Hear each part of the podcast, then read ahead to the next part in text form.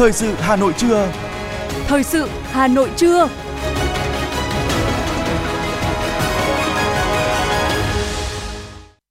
Mời quý vị và các bạn cùng trở lại với chương trình thời sự của Đài Phát thanh và Truyền hình Hà Nội. Chương trình trưa nay, thứ hai ngày hai mươi tám tháng tám có những nội dung chính sau đây. Thủ tướng Phạm Minh Chính chủ trì lễ đón Thủ tướng Singapore Lý Hiển Long. Chủ tịch Quốc hội Vương Đình Huệ dự và phát biểu khai mạc hội nghị đại biểu Quốc hội hoạt động chuyên trách lần thứ tư. Hà Nội sắp thông xe cầu lớn nhất qua sông Hồng. Bắt đầu kiểm tra các cơ sở sản xuất bánh trung thu ở Hà Nội. Trong phần tin thế giới có những tin chính, Nga đưa lực lượng tinh nhuệ vào tham chiến ở mặt trận nóng nhất Ukraine. Israel đối phó với nhiệt độ tăng cao bất thường vào mùa hè. Sau đây sẽ là nội dung chi tiết. Thưa quý vị và các bạn, sáng nay tại Phủ Chủ tịch, Thủ tướng Phạm Minh Chính chủ trì lễ đón trọng thể Thủ tướng Singapore Lý Hiển Long thăm chính thức Việt Nam từ ngày hai mươi bảy đến ngày hai mươi chín tháng tám năm hai nghìn không trăm hai mươi ba. Sau lễ đón, Thủ tướng Phạm Minh Chính và Thủ tướng Singapore Lý Hiển Long tiến hành hội đàm trao đổi thực chất về các biện pháp nhằm tạo đột phá trong quan hệ hai nước, làm sâu sắc hơn nữa quan hệ đối tác chiến lược. Sau cuộc hội đàm, hai thủ tướng chứng kiến lễ ký kết các thỏa thuận hợp tác mới. Đây là những cơ sở rất quan trọng để đưa quan hệ hai nước phát triển sâu rộng, mạnh mẽ, thực chất, hiệu quả hơn nữa trong thời gian tới. Chuyến thăm lần này của Thủ tướng Lý Hiển Long là chuyến thăm thứ năm của ông tới Việt Nam trên cương vị Thủ tướng, cũng là lần thứ sáu Thủ tướng Phạm Minh Chính và Thủ tướng Lý Hiển Long gặp nhau cả trực tiếp và trực tuyến trong hai năm qua. Chuyến thăm có ý nghĩa rất quan trọng, góp phần thúc đẩy hơn nữa quan hệ bền chặt giữa Việt Nam và Singapore, qua đó gửi đi thông điệp mạnh mẽ về quyết tâm của hai nước cùng hợp tác và phát triển tự cường, bền vững, đóng góp tích cực cho hòa bình, ổn định và phát triển ở khu vực và trên thế giới. Thưa quý vị và các bạn, Hội nghị đại biểu Quốc hội hoạt động chuyên trách lần thứ tư khai mạc sáng nay tại Nhà Quốc hội Hà Nội và dự kiến diễn ra trong hai ngày rưỡi. Phát biểu khai mạc, Chủ tịch Quốc hội Vương Đình Huệ nhấn mạnh, đây là hội nghị cho ý kiến vào số lượng luật nhiều nhất từ đầu nhiệm kỳ đến nay. Tám dự án luật đều rất quan trọng, nhận được sự quan tâm đặc biệt của nhân dân và đại biểu Quốc hội, có nhiều nội dung mới, phạm vi ảnh hưởng rộng, cũng như còn một số vấn đề còn ý kiến khác nhau nên cần tiếp tục cân nhắc, thảo luận kỹ lưỡng. Gợi mở một số vấn đề, Chủ tịch Quốc hội đề nghị đại biểu Quốc hội tập trung rà soát để làm rõ các dự án luật đã thể chế hóa đầy đủ, đúng đắn chủ trương của Đảng hay chưa, tức là làm rõ cơ sở chính trị với từng lĩnh vực liên quan. Bên cạnh đó là việc thể hiện những dự thảo luật cho đến nay có bám sát các nhóm chính sách lớn, định hướng, nguyên tắc, yêu cầu khi xây dựng các dự án luật này hay không. Một vấn đề quan trọng nữa là xem xét tính hợp hiến, đồng bộ, thống nhất của hệ thống pháp luật, nhất là những dự án luật liên quan chặt chẽ với nhau như dự án luật nhà ở, kinh doanh bất động sản, đấu thầu, liên quan chặt chẽ với luật đất đai đều đã và đang được xem xét sửa đổi, bổ sung đồng thời. Về một số nội dung còn ý kiến khác nhau giữa cơ quan thẩm tra và cơ quan soạn thảo, cũng như ý kiến khác nhau trong từng cơ quan, Chủ tịch Quốc hội đề nghị phân tích kỹ lưỡng để lựa chọn phương án tốt nhất. Một lần nữa nhấn mạnh, quy trình xây dựng pháp luật phải hết sức kỹ lưỡng. Chủ tịch Quốc hội khẳng định kiên trì thực hiện để không một ý kiến nào của đại biểu Quốc hội mà không được nghiên cứu, giải trình thỏa đáng. Lễ khánh thành cầu Vĩnh Tuy giai đoạn hai được thành phố Hà Nội tổ chức vào ngày ba mươi tháng tám tới, nhân kỷ niệm bảy mươi tám năm ngày Quốc khánh, mùng hai tháng chín năm một nghìn chín trăm bốn mươi lăm, mùng hai tháng chín năm hai nghìn không trăm hai mươi ba và sáu mươi chín năm ngày giải phóng thủ đô, mùng mười tháng mười năm một nghìn chín trăm năm mươi tư, mùng mười tháng mười năm hai nghìn không trăm hai mươi ba. Để kịp tiến độ khánh thành, những ngày này trên công trường cầu Vĩnh Tuy giai đoạn hai, từng tốp công nhân đang gấp rút hoàn thiện những hạng mục như sơn kẻ mặt cầu, lan can, lắp đặt hệ thống đèn chiếu sáng. Trước đó, Ủy ban Nhân dân thành phố Hà Nội đã có văn bản yêu cầu ngành giao thông hoàn thành hồ sơ dự án gửi Cục Quản lý Xây dựng Bộ Giao thông Vận tải để kiểm tra công tác nghiệm thu, thông báo phân luồng giao thông. Hoàn thành giai đoạn hai, cầu Vĩnh Tuy có chiều rộng mặt cắt ngang lớn nhất bắc qua sông Hồng với tám làn ô tô. Sau khi thông xe, cầu Vĩnh Tuy giai đoạn hai được tổ chức giao thông một chiều theo hướng nội thành ra ngoại thành, còn cầu Vĩnh Tuy một sẽ tổ chức giao thông theo hướng ngược lại. Ngày hai mươi lăm tháng tám, tại thủ đô Bratislava, Đại sứ quán Việt Nam tại Slovakia đã long trọng tổ chức lễ chúc mừng cộng đồng người Việt Nam tại Slovakia, được công nhận là dân tộc thiểu số thứ mười bốn ở nước sở tại.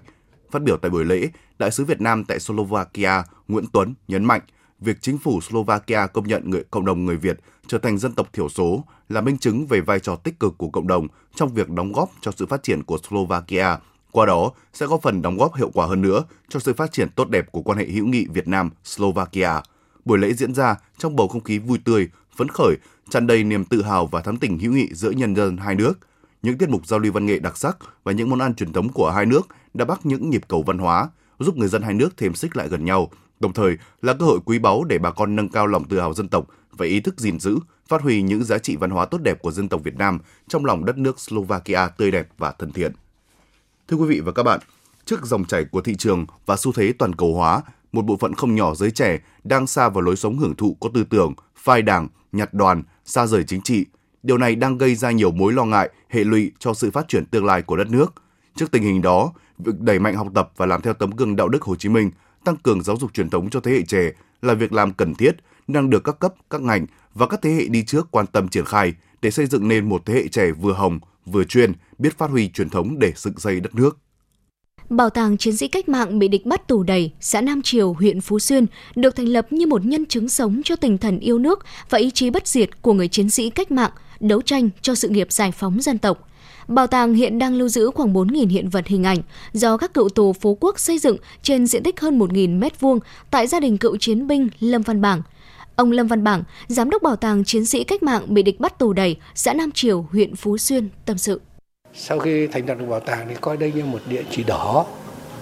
để giáo dục truyền thống cách mạng và để nhắc nhở mọi người chúng ta có cuộc sống như ngày hôm nay, phải biết ơn Đảng, biết ơn những người đã hiến dâng trọn đời mình cho cái đất nước Việt Nam này, và cũng để, để cho mọi người chúng ta thấy là gắn cái trách nhiệm của ta vào cái công tác đền ơn đáp nghĩa, uống nước nhớ nguồn, trong cái đó cũng là cái tình người của người Việt. Bởi vì nếu như chúng ta lãng quên đi cái việc giáo dục truyền thống, lãng quên đi về vấn đề lịch sử của dân tộc, nét văn hóa của dân tộc, thì đó là một cái điều mà à, nguy cơ mất nước sẽ đến. Bởi vì mình không biết mình là ai nữa, mà mình cứ lao vào kinh tế mà mình không biết được cái truyền thống của dân tộc mình, thì trước sau cũng làm nô lệ cho đồng tiền. Hiện nay, Bảo tàng chiến sĩ cách mạng bị địch bắt tù đầy cũng đang được mở rộng, đáp ứng nhu cầu tham quan của du khách, cũng như để lưu giữ truyền thống cách mạng kiên trung, bất khuất của thế hệ cha anh đi trước cho thế hệ mai sau. Và dịp này, Bảo tàng đã đón khoảng bốn nghìn lượt khách đến tham quan trải nghiệm, học tập và là địa chỉ đỏ giáo dục truyền thống cho các tầng lớp nhân dân. Em Phạm Hồng Vân, đoàn viên và em Vũ Tiến Thành, bí thư chi đoàn thôn Nam Quất, xã Nam Triều, huyện Phú Xuyên cho hay. Rất là xúc động mà khi được đến đây tham quan và nhìn lại những cái cảnh vật của ngày xưa ạ, và những di vật mà của những chiến sĩ ngày xưa để lại. Và em rất là cảm thấy tự hào khi mà ở chính làng mình là có một cái bảo tàng như thế này. Hàng năm thì vào những dịp hè đã tổ chức tham quan tại bảo tàng và có những buổi sinh hoạt chi đoàn đánh giá các bạn đoàn viên trong dịp hè và tổ chức giao lưu tọa đàm uh, truyền thống với các nhân chứng nhân chứng sống vào trong bảo tàng, kể những câu chuyện lịch sử từ ngày xưa khi uh, các uh, ông, các bác, các cha, chú đã tham gia quân ngũ, và có những uh, lịch sử uh, kể lại cho các bạn đoàn viên lấy động lực phấn đấu để uh, tiếp bước các uh, uh, cha ông để uh, công tác uh, xây dựng uh, đất nước.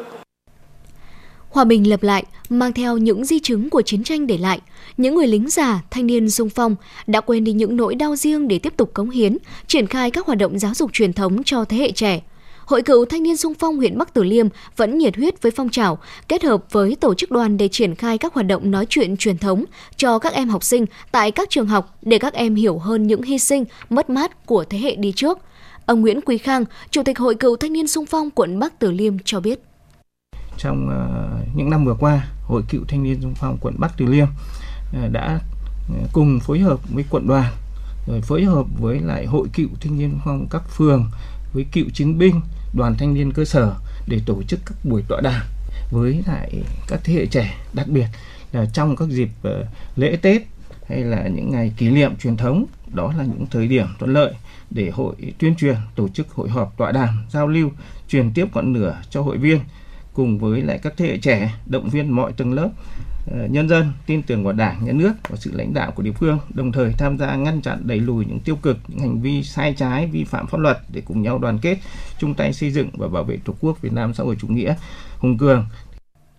Qua lời kể của những nhân chứng lịch sử đó, tự bản thân mỗi bạn thanh niên học sinh cũng sẽ tự đúc rút cho mình những bài học cho riêng mình để vươn lên, phấn đấu trưởng thành trong học tập. Nhận thức rõ vai trò và tầm quan trọng của tầng lớp thanh niên trong thời đại mới, thành phố Hà Nội đã quan tâm chỉ đạo các cấp các ngành, quan tâm bồi dưỡng thế hệ trẻ, tạo lực lượng kế cận, vừa hồng, vừa chuyên, bổ sung lực lượng cho tổ chức đảng, tiếp tục kế thừa và phát huy sự nghiệp xây dựng chủ nghĩa xã hội của các bậc cha anh đi trước, đưa nước Việt Nam tiến tới giàu mạnh, công bằng, dân chủ, văn minh. Thế hệ trẻ ngày nay, bằng những hành động thiết thực thăm hỏi, tặng quà, chia sẻ động viên tới các thương bệnh binh, gia đình chính sách là một nghĩa cử cao đẹp, thêm tình ấm áp đối với những gia đình có công với cách mạng, có hoàn cảnh khó khăn.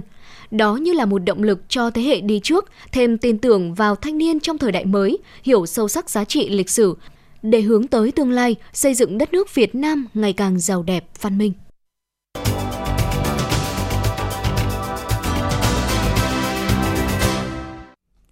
Chương trình thời sự xin được tiếp nối với một số thông tin kinh tế.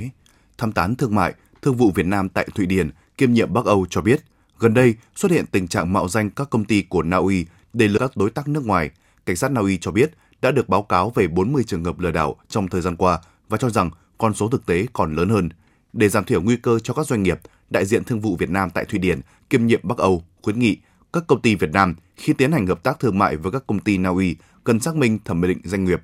Đối với các hợp đồng lớn, cần giao dịch trực tiếp, tránh chỉ giao dịch qua Internet. Đối với việc thanh toán, cần chọn phương án thanh toán đảm bảo, an toàn như em lờ xê, không hủy ngang và yêu cầu ngân hàng kiểm tra tính xác thực trước khi giao chứng tử. Ngoài ra, doanh nghiệp cũng nên đề nghị đối tác dùng video conference và lưu lại. Các công ty có thật không ngại vấn đề này, còn đối tượng lừa đảo thường từ chối để tiếp xúc lộ diện.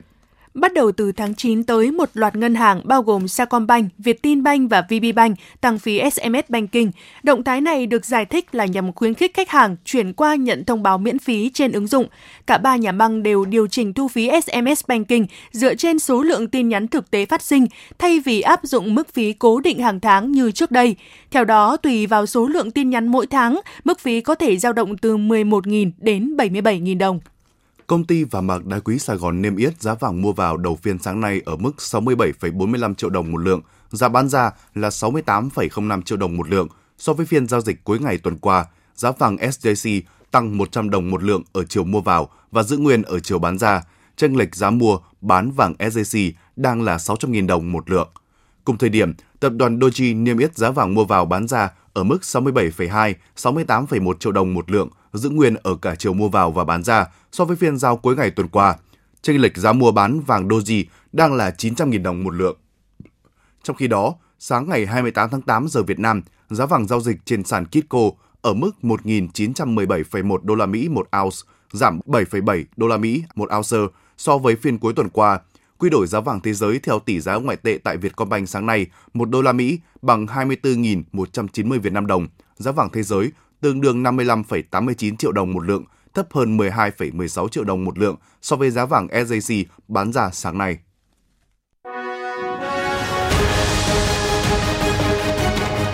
Thời sự Hà Nội, nhanh, chính xác, tương tác cao. Thời sự Hà Nội, nhanh, chính xác, tương tác cao.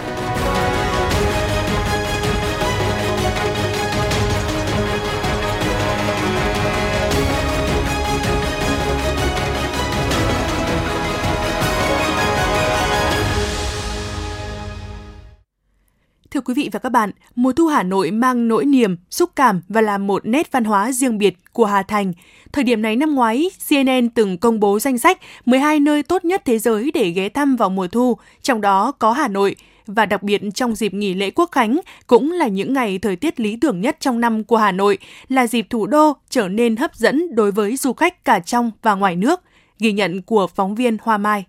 Quảng trường Ba Đình là địa danh từ rất lâu đã trở thành dấu ấn đặc biệt trong lòng mỗi người dân Việt Nam. Quảng trường Ba Đình chính là nơi mà Chủ tịch Hồ Chí Minh đã đọc bản tuyên ngôn độc lập. Khi đến thăm Lăng Bác, du khách có thể đến tham quan điểm đến trong cụm Lăng, gồm Quảng trường Ba Đình, Phủ Chủ tịch, Nhà sàn Bác Hồ. Thạc sĩ Cù Tị Minh, trưởng phòng truyền thông, giáo dục, khu di tích Chủ tịch Hồ Chí Minh tại Phủ Chủ tịch nói. Để phù hợp với cái xu hướng phát triển công nghệ thời đại bốn chấm không nên là khu di tích Phủ Chủ tịch cũng đã từng bước tiếp cận những khoa công nghệ để để tuyên truyền. Chúng tôi thì cũng đã xây dựng những cái cây tra cứu thông tin hay là xây dựng cái audio guide để phục phục vụ khách tham quan trong nước và quốc tế. Còn với Hồ Gươm, nơi được coi là biểu tượng của Hà Nội, nơi có tháp Rùa cổ kính, đền Ngọc Sơn thiêng liêng và cây cầu Thế Húc độc đáo. Vào mùa thu, Hồ Hoàn Kiếm sẽ trở nên quyến rũ hơn, nhất là lúc cây xanh ven hồ bắt đầu thay lá, khoác lên mình một chiếc áo vàng rực rỡ điệu đà, soi bóng xuống mặt hồ. Nắng không còn chói chang mà nhẹ nhàng chạm vào từng cảnh vật, hòa cùng phong cảnh đẹp. Vào thu, đây sẽ là một trải nghiệm bình dị mà lãng mạn được nhiều người lựa chọn khi đến với Hà Nội. Đây là lần đầu tiên tôi đến Hà Nội, Việt Nam, nhưng đây là điểm đến đầu tiên trong hành trình của gia đình tôi. Tôi đã biết đến nơi này trước đây, nhưng bây giờ mới có cơ hội thấy nó. Tôi thích nơi này vì nó rất đẹp, môi trường cũng rất tốt, người dân thì rất thân thiện. Đây là lần thứ hai tôi đến Hồ Hoàn Kiếm, và lần đầu chỉ cách đây hai ngày. Đúng như bạn của tôi đã nói, đây là nơi đầu tiên mọi người nên ghé thăm khi đến Hà Nội. Xanh xanh thắm bầu trời xanh Hà Nội, hồ gươm xanh, mái tóc em xanh, thân thương quá mặt người ơi. Hà Nội đã bồi hồi và rất nhiều nhớ mãi. Hà Nội ơi, tại hồ gươm Hà Nội này tôi cảm thấy rất xao xuyến bồi hồi, và tôi rất mong muốn rằng là càng nhiều tuổi thì càng thấy yêu Hà Nội hơn, càng thấy gắn bó với Hà Nội hơn. Hà Nội đang vào thu, tiết trời thật dễ chịu, ánh nắng vàng óng rất lý tưởng để dạo quanh khu phố trung tâm, ngắm những con phố cổ kính trầm mặc. Có lẽ ai đến Hà Nội cũng sẽ nhớ đến Hà Nội ba mươi sáu phố phường, những phố cổ lung linh lưu giữ nét cổ kính giữa dòng chảy của lịch sử.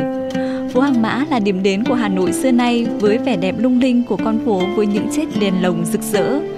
Từ đây, từ độ rực rỡ sắc màu đậm chất phương Đông thì phố Hàng Mã luôn là điểm đến thu hút du khách tới chụp ảnh và trải nghiệm mùa thu Hà Nội. Bên cạnh đó, nhà thờ lớn nằm ở nút giao của ba con phố, phố Nhà Trung, Lý Quốc Sư và phố Nhà Thờ. Kiến trúc mang đậm phong cách cổ tích của châu Âu kết hợp với nét cổ kính rêu phong, mang đậm dấu ấn thời gian từ năm một nghìn tám trăm tám mươi bảy. Nhắc đến mùa thu Hà Nội, phố Phan Đình Phùng được mệnh danh là con đường đẹp nhất Hà Nội với cây cổ thụ lớn ôm bóng hết mặt đường. Hai bên đường, hàng vỉa hè rộng thênh thang được phủ bởi màu lá khi tiết trời thu về, làm say lòng mến hương của bao du khách. Và đặc biệt, đây cũng là thời điểm nhiều đôi trẻ lựa chọn để đi chụp ảnh cưới. Anh Nguyễn Văn Quyết, thợ chụp ảnh cưới cho biết. Cái chớm vào vụ và tần suất nó sẽ tăng lên so với những tháng hè gấp nhiều lần. Thời tiết thu thì nó mang lại cho bức ảnh nó trong và đẹp và à, sáng hơn, và mang lại cái hồn bức ảnh sẽ nhiều hơn. Bên cạnh vẻ đẹp vừa lãng mạn vừa cổ kính, Hà Nội còn có ẩm thực phong phú, hấp dẫn với sự thân thiện, cởi mở của người dân, chắc chắn sẽ là điểm đến không thể bỏ qua đối với du khách mỗi khi đến Việt Nam. Và đặc biệt, vào ngày hai mươi chín tháng chín và mùng một tháng mười tới đây, những ai yêu Hà Nội có thể trải nghiệm Festival Thu Hà Nội năm hai nghìn không trăm hai mươi ba với chủ đề Thu Hà Nội đến để yêu. Tại đây sẽ có các hoạt động diễu hành, trình diễn như múa lân sư tử rồng của huyện Thanh Oai, rước đèn trung thu của huyện Sơn Tây, trình diễn diều Đông Anh, hoa mê linh, trình diễn múa rối cạn tế tiêu Mỹ Đức, giới thiệu nghệ thuật chế biến và thưởng thức trà sen Hồ Tây. Ngoài ra là chuỗi các hoạt động như tổ chức đám cưới xưa và nay, hoạt động khiêu vũ dân vũ thể thao, trình diễn thời trang áo dài, vân vân. Có thể nói, Festival Thu Hà Nội diễn ra vào thời gian đẹp nhất trong năm của Hà Nội, phù hợp và đảm bảo các điều kiện tốt nhất để du khách tham quan, khám phá những địa danh nổi tiếng, thưởng thức ẩm thực đặc sắc của thủ đô ngàn năm văn hiến. Thưa quý vị và các bạn, chỉ còn ít ngày nữa là đến kỳ nghỉ lễ. Ghi nhận của phóng viên cho thấy, đường sắt, hàng không còn rất nhiều vé, giá không quá cao. Trong khi đó, vận tải đường bộ không lo thiếu phương tiện.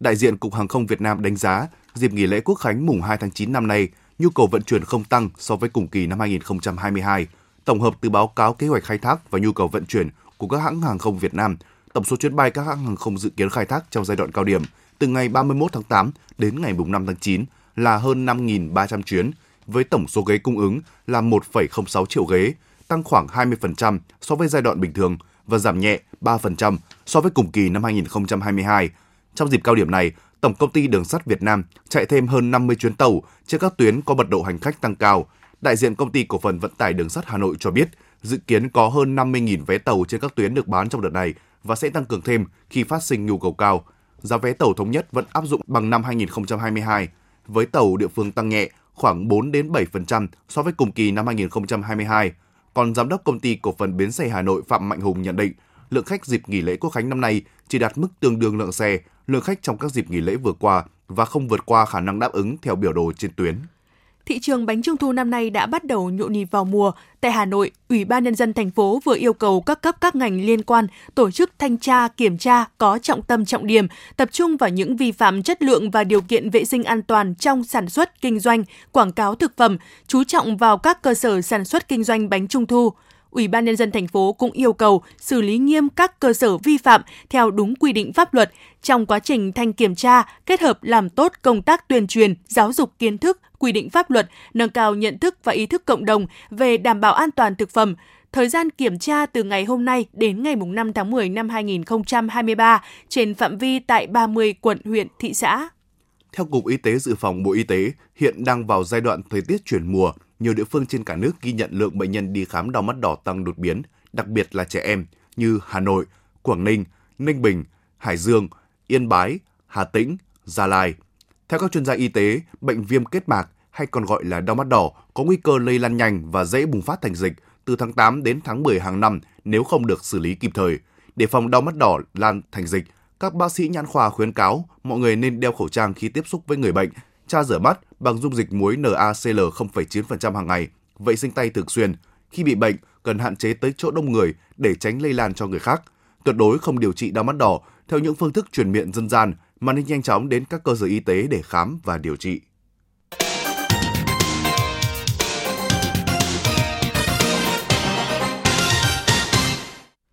Xin chuyển sang phần tin thế giới. Cơ quan điều tra Nga đã xác nhận, các xét nghiệm di truyền đã xác nhận rằng ông Yevgeny Prigozhin, người đứng đầu nhóm Wagner, nằm trong số mười người thiệt mạng trong vụ tai nạn máy bay vào tuần trước. Vụ tai nạn máy bay xảy ra hai tháng sau khi ông Prigozhin và lính đánh thuê Wagner tổ chức một cuộc binh biến chống lại Nga, trong đó họ đã nắm quyền kiểm soát thành phố phía nam Rostov và tiến về phía Moscow, cách thủ đô Nga hai trăm ki lô mét. Tổng thống Nga Vladimir Putin đã gửi lời chia buồn tới gia đình của những người tử nạn trong vụ rơi máy bay. Nga đã triển khai lính dù tinh nhuệ tới mặt trận Zaporizhia trong một nỗ lực ngăn cản cuộc phản công của Ukraine đạt được đột phá. Các binh lính thuộc sư đoàn cận vệ dù số bảy mươi sáu, được cho là đơn vị chiến đấu tốt nhất của Nga, đã xuất hiện gần làng Robotyne tuần trước. Viện Nghiên cứu Chiến tranh có trụ sở ở Washington cho biết, việc tái triển khai các lực lượng của sư đoàn bảy từ Kherson tới Zaporizhia và các lực lượng của sư đoàn bảy mươi sáu từ Kremenia tới Robotyne cho thấy quân đội Nga có lẽ đang sử dụng các đơn vị tương đối tinh nhuệ để tăng cường các khu vực quan trọng trên tiền tuyến.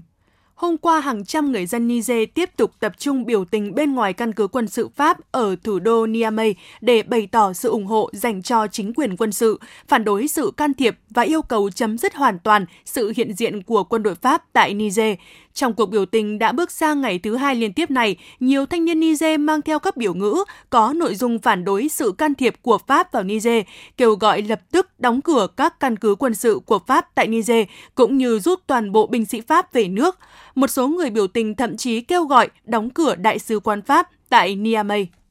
Hôm qua, các cuộc giao tranh ác liệt tiếp tục nổ ra tại thủ đô Khartoum và một số khu vực phụ cận giữa quân đội quốc gia Sudan và lực lượng hỗ trợ nhanh đối địch. Chiến sự leo thang trong bối cảnh đàm phán tìm kiếm gạch lừng bắn mới chưa được nối lại, gây quan ngại sâu sắc trong dư luận khu vực và quốc tế. Ngoài thủ đô Khartoum, giao tranh ác liệt cũng nổ ra tại các bang Darfur, Omdurman và Kordovan. Theo truyền hình Al Arabiya và một số nguồn tin khu vực, các cuộc giao tranh có sự tham gia của nhiều vũ khí hạng nặng đã gây thương vong lớn trong cả hai phía, nhưng không cho biết con số cụ thể. Ấn Độ sẽ lần đầu tiên tham gia cuộc tập trận quân sự đa quốc gia mang tên Bright Star hai mươi ba cùng với ba mươi ba nước khác do Ai Cập tổ chức từ ngày ba mươi mốt tháng tám đến ngày mười bốn tháng chín. Báo chí Ai Cập đưa tin khoảng một trăm năm mươi quân nhân Ấn Độ sẽ tham gia Bright Star hai mươi ba, cuộc tập trận hải lục không quân lớn nhất thuộc loại này ở khu vực Trung Đông. Hiện trên bảng xếp hạng sức mạnh quân sự toàn cầu năm hai nghìn không trăm hai mươi ba, quân đội Ấn Độ đứng ở vị trí thứ tư sau Mỹ, Nga và Trung Quốc, trong khi các lực lượng vũ trang Ai Cập duy trì vị trí thứ mười bốn trong tổng số một trăm bốn mươi lăm quốc gia. Hai vụ nổ lớn tại một nhà máy xăng hoa dầu hóa lỏng không có giấy phép hoạt động ở Rumani đã khiến ít nhất hai người thiệt mạng và năm mươi sáu người khác bị thương. Vụ nổ đầu tiên làm rung chuyển thị trấn Crevedia gần thủ đô Bucharest, buộc chính quyền phải sơ tán khoảng ba nghìn người dân và tạm thời chặn các tuyến đường giao thông quanh khu vực, trong bối cảnh ngọn lửa tiếp tục lan rộng tới khu vực chứa nhiên liệu khác. Vụ nổ thứ hai tiếp tục xảy ra, tại sau đó làm bị thương hơn hai mươi lính cứu hỏa đang ở hiện trường. Tháng bảy và tháng tám năm nay được ghi nhận là những tháng mùa hè nóng nhất trong lịch sử tại Israel, với mức nhiệt độ trung bình có nơi lên đến bốn mươi bảy độ C. Ngay từ đầu năm, các cơ quan hữu quan đã vào cuộc chuẩn bị những phương án và biện pháp đối phó với sóng nhiệt, bao gồm đẩy mạnh tuyên truyền cho người dân và áp dụng tiến bộ công nghệ. Theo giới khoa học, biến đổi thời tiết là hiện tượng diễn ra trên toàn cầu, khó có biện pháp ngăn chặn triệt để và riêng lẻ. Vì vậy, đóng góp của mỗi cá nhân dưới góc độ người tiêu dùng sẽ có vai trò quan trọng trong nỗ lực giảm thiểu những tác động của hiện tượng này. Theo a ép pê, Bộ trưởng Giáo dục Pháp Gabriel Attal ngày hai mươi bảy tháng tám cho hay, chính quyền nước này sẽ cấm phụ nữ Hồi giáo mặc abaya, trang phục truyền thống che kín toàn thân của phụ nữ Hồi giáo trong trường học, vì cho rằng trang phục đó vi phạm luật thế tục triệt để của Pháp trong giáo dục. Động thái trên diễn ra sau nhiều tháng tranh luận về việc mặc abaya tại các trường học ở Pháp, nơi phụ nữ từ lâu đã bị cấm đội khăn trùm đầu kiểu Hồi giáo. Hơn sáu trăm lính cứu hỏa gồm lực lượng tiếp viện từ một số nước châu Âu với sự hỗ trợ của máy bay chữa cháy, trực thăng thả nước đang chiến đấu với ba đám cháy lớn ở Hy Lạp. Hai trong số ba vụ cháy rừng nói trên đã hoành hành trong nhiều ngày qua ở Hy Lạp. Một đám cháy rừng lớn ở vùng đông bắc Eros và thành phố Alexandropolis được cho là nguyên nhân gây ra hai mươi trong số hai mươi mốt trường hợp tử vong liên quan đến cháy rừng trong tuần qua ở Hy Lạp đã bùng cháy sang ngày thứ chín.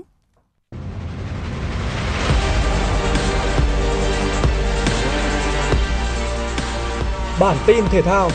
Bản tin thể thao.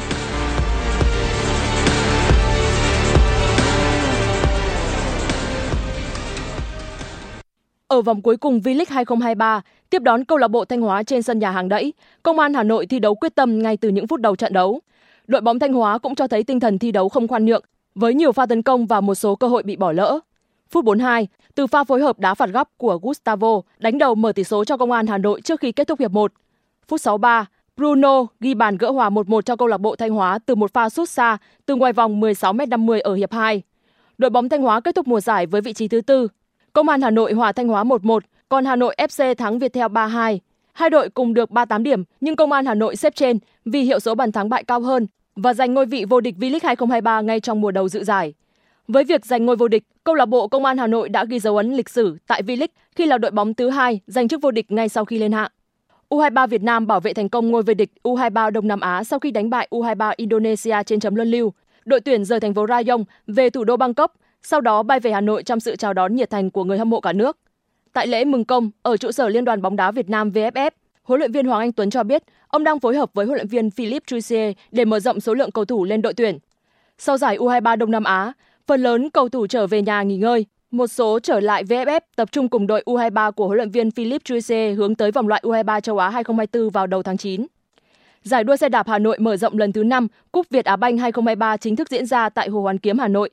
Giải đấu năm nay thu hút năm trăm vận động viên tham gia đến từ các câu lạc bộ xe đạp thể thao, phong trào tại Hà Nội và các tỉnh thành khác trên toàn quốc. Điểm nhấn của giải đua xe đạp Hà Nội mở rộng năm nay chính là cung đường đua vòng quanh Hồ Hoàn Kiếm, vốn là biểu tượng của thủ đô Hà Nội, là quần thể kiến trúc văn hóa lịch sử gắn liền với nghìn năm văn hiến. Giải đấu bao gồm năm nội dung dành cho các vận động viên nam và nữ. Đối với nam, thi đấu theo ba nhóm tuổi, từ mười tám đến ba mươi chín tuổi với hai mươi vòng tương đương ba mươi tư ki lô mét, từ bốn mươi đến bốn mươi lăm tuổi, mười lăm vòng tương đương hai mươi lăm phẩy năm ki lô mét, trên năm mươi mốt tuổi với mười hai vòng tương đương hai mươi phẩy tư ki lô mét. Đối với nữ, thi đấu theo hai nhóm tuổi, từ mười tám đến bốn mươi lăm tuổi là mười vòng tương đương mười bảy ki lô mét, trên bốn mươi sáu tuổi với mười vòng tương đương mười bảy ki lô mét. Giải đua xe đạp Hà Nội mở rộng lần thứ năm do Sở Văn hóa và Thể thao Hà Nội, Liên đoàn xe đạp mô tô thể thao Hà Nội phối hợp với Ngân hàng Thương mại Cổ phần Việt Á tổ chức. Đây là giải đấu thường niên thu hút đông đảo các tài năng trên khắp cả nước tham dự.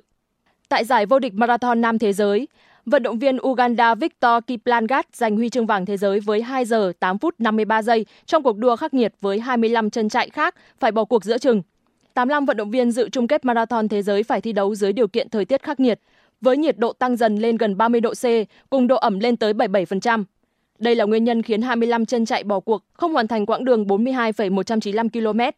Điều kiện thời tiết khắc nghiệt không thể làm khó Kiplangat. Trang trại Uganda và đồng đội nằm trong nhóm dẫn đầu vượt qua mốc ba mươi ki lô mét với thời gian khoảng một giờ ba mươi hai phút. Trong năm ki lô mét tiếp theo, Kip Langat bứt tốc và tách tốc thành công, duy trì vị trí dẫn đầu trong mười ki lô mét cuối và giành huy chương vàng với hai giờ tám phút năm mươi ba giây. Theo dự báo của Trung tâm Dự báo Khí tượng Thủy văn Quốc gia, khu vực Hà Nội hôm nay nhiều mây, có mưa vừa mưa to, có nơi mưa rất to và rải rác có dông, gió nhẹ. Trong mưa dông có khả năng xảy ra lốc sét, mưa đá và gió giật mạnh. Nhiệt độ thấp nhất từ hai mươi tư đến hai mươi sáu độ, nhiệt độ cao nhất từ hai mươi chín đến ba mươi mốt độ. Quý vị và các bạn vừa nghe chương trình thời sự của Đài Phát thanh và Truyền hình Hà Nội. Chỉ đạo nội dung Nguyễn Kim Khiêm, chỉ đạo sản xuất Nguyễn Tiến Dũng, tổ chức sản xuất Trà My, đạo diễn Kim Oanh, phát thanh viên Quế Đức, Thúy Hằng cùng kỹ thuật viên Kim Thoa thực hiện. Hẹn gặp lại quý vị trong những chương trình thời sự sau.